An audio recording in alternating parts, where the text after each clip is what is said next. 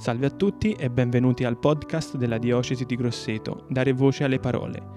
Io sono Alessandro Maffei, un giovane dello staff dell'ufficio comunicazioni e questo è il terzo episodio della stagione chiamata Ripigliati, storie di ripartenza.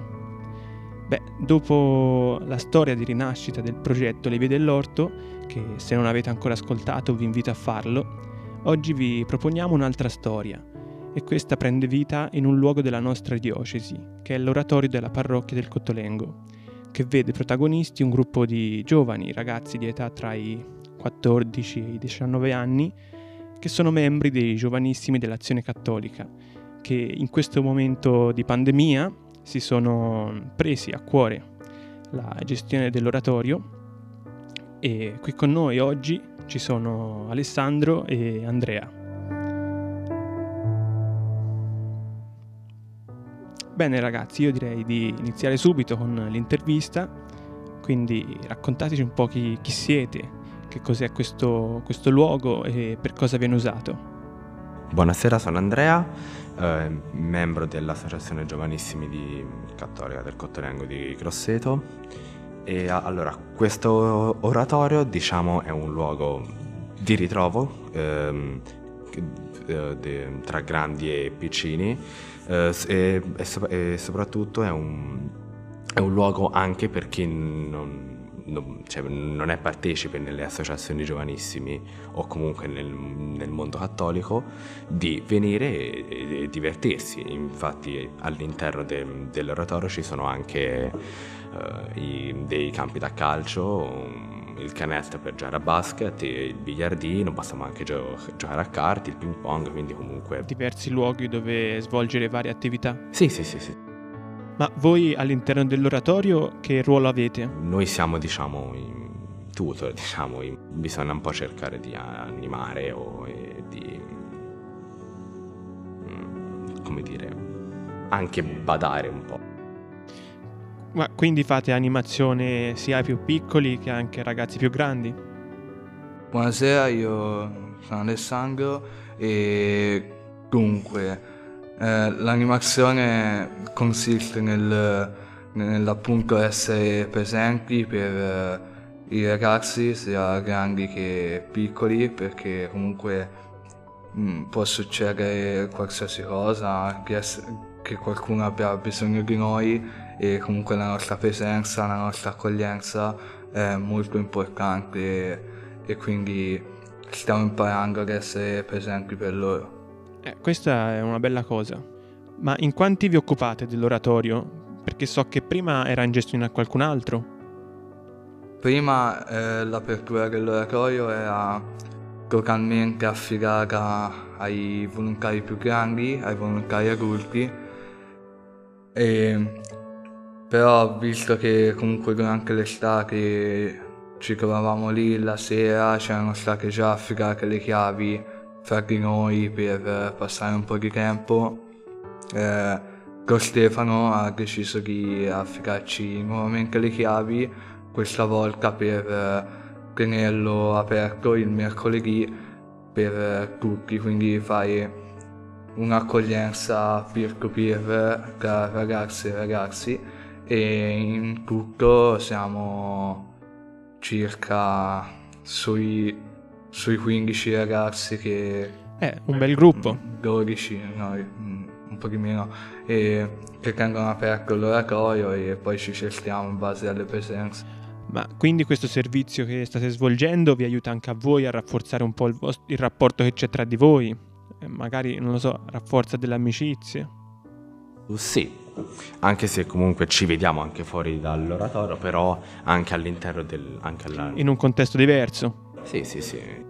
Ma ci sono mai stati momenti di litigio tra di voi? Ovviamente, sì, sì, ovviamente come all'interno di, di ogni gruppo i, i, i, conflitti ci sono, però... Non lo so, magari anche sulla gestione del, dell'oratorio? Sì, sì, sì, sì, però comunque ci vogliamo tutti bene, diciamo. Bene, bene. Quindi voi aprite, come avete detto prima, aprite l'oratorio anche a ragazzi della vostra età? No, il nostro oratorio è aperto a tutti, assolutamente. è un luogo sportivo, quindi principalmente vengono ragazzi a giocare a calcio, a giocare a basket, appunto come diceva prima Andrea, però comunque è un oratorio aperto a tutti perché la chiesa è questo e anche l'oratorio è questo, è una seconda casa per tutti.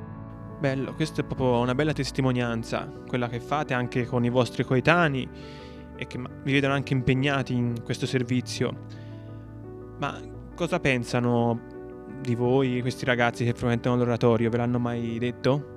Uh, io mm, cioè, non, non, ho mai sentito, però penso che penso ne parlino bene comunque. Un impatto positivo? Sì, siamo un po' più rigidi perché comunque lì bisogna far capire le cose a loro, però a volte le capiscono, a volte no.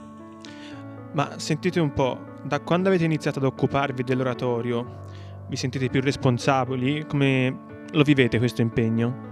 È un impegno molto forte perché comunque eh, non si tratta solamente di aprire un lucchetto, c'è tutta una parte di gestione, quindi quando è possibile in zona gialla tenere aperto il bar, stare al bar, la stessa accoglienza, far sentire, come dicevo prima, a casa le persone che arrivano, poi eh, occuparsi di tenere anche pulito il luogo perché, perché appunto fa sempre parte di un'accoglienza bella e, e anche cercare di offrire ai ragazzi comunque anche un semplice pallone gonfio può fare la differenza e, e dimostra che comunque ci teniamo, quindi sicuramente è una cosa molto forte, un impegno che è stato preso con grande responsabilità da tutti.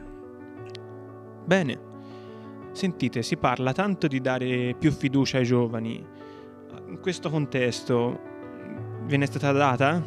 E da chi? C'è stata data tanta fiducia e soprattutto dalle persone più grandi, dai volontari e penso che per ora gliela stiamo garantendo la fiducia. Sentite, avete un aneddoto da raccontarci che per voi è significativo, che riguarda voi come gruppo o anche uno di voi, ecco, che magari descrive un po' la vita che si vive all'interno dell'oratorio?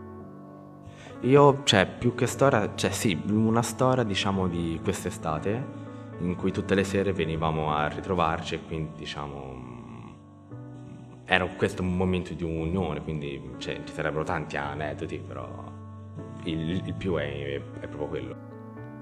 Sentite, dopo questa esperienza nel quale avete vissuto diverse emozioni, che cosa conservate nel vostro bagaglio personale?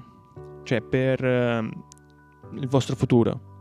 Per il futuro, comunque, sicuramente abbiamo voglia di portare sempre più ragazzi, anche di sper- speriamo dopo la pandemia di tornare completamente alla normalità, perché ora comunque ci sono un po' di lim- limitazioni.